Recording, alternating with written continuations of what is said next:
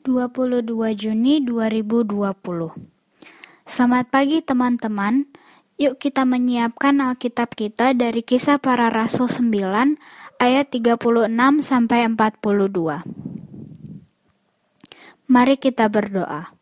Tuhan Yesus, pimpin kami dalam pembacaan Alkitab pada pagi hari ini. Kiranya suara Tuhan sungguh dapat kami dengar dengan jelas dan menuntun hidup kami. Amin.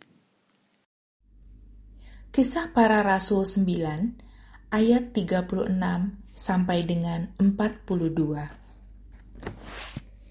Di Yope ada seorang murid perempuan bernama Tabita. Dalam bahasa Yunani, Dorcas. Perempuan itu banyak sekali berbuat baik dan memberi sedekah. Tetapi pada waktu itu ia sakit lalu meninggal. Dan setelah dimandikan, mayatnya dibaringkan di ruang atas. Lida dekat dengan Yope. Ketika murid-murid mendengar bahwa Petrus ada di Lida, mereka menyuruh dua orang kepadanya dengan permintaan. Segeralah datang ke tempat kami.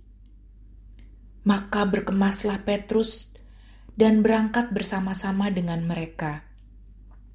Setelah sampai di sana, ia dibawa ke ruang atas, dan semua janda datang berdiri dekatnya, dan sambil menangis, mereka menunjukkan kepadanya semua baju dan pakaian yang dibuat Dorcas waktu ia masih hidup. Tetapi Petrus menyuruh mereka semua keluar Lalu ia berlutut dan berdoa. Kemudian ia berpaling ke mayat itu dan berkata, "Tabita, bangkitlah." Lalu Tabita membuka matanya, dan ketika melihat Petrus, ia bangun, lalu duduk. Petrus memegang tangannya dan membantu dia berdiri. Kemudian ia memanggil orang-orang kudus beserta janda-janda, lalu menunjukkan kepada mereka bahwa perempuan itu hidup. Peristiwa itu tersiar di seluruh Yope, dan banyak orang menjadi percaya kepada Tuhan. Demikianlah pembacaan firman Tuhan. Dorcas dengan talenta menjahit baju.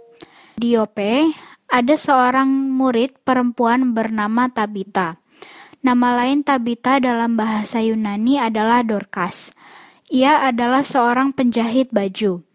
Dorcas banyak berbuat baik dengan talenta atau kemampuannya menjahit baju, yaitu ia suka memberikan baju-baju hasil jahitannya kepada janda-janda miskin.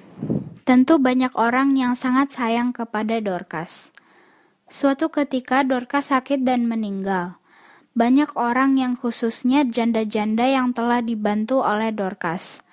Sangat sedih dan kehilangan Dorcas yang baik hati. Bahkan karena sedih sekali, mereka membawa dan menunjukkan baju-baju yang dibuat oleh Dorcas kepada semua orang.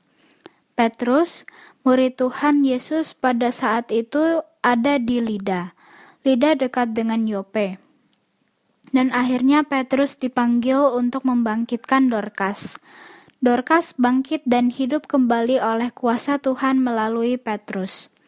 Dorcas pun bisa kembali melayani dengan cara menjahit baju-baju dan memberikan kepada orang-orang yang membutuhkan. Talenta atau kemampuan Dorcas dipakai untuk menjadi berkat bagi semua orang dan memuliakan Tuhan. Nah, bagaimana dengan teman-teman? Apa talenta yang Tuhan berikan kepada teman-teman? Tanyakan juga pendapat mama, papa, atau teman-teman. Bagaimana cara menggunakan talenta itu untuk Tuhan? Jika teman-teman sudah menjawab pertanyaan di atas, yuk kita berdoa. Bapa di surga, mampukanlah kami agar dapat mempergunakan talenta atau kemampuan kami untuk menolong orang lain agar melalui talenta kami, kami bisa menjadi berkat. Dalam nama Tuhan Yesus, amin.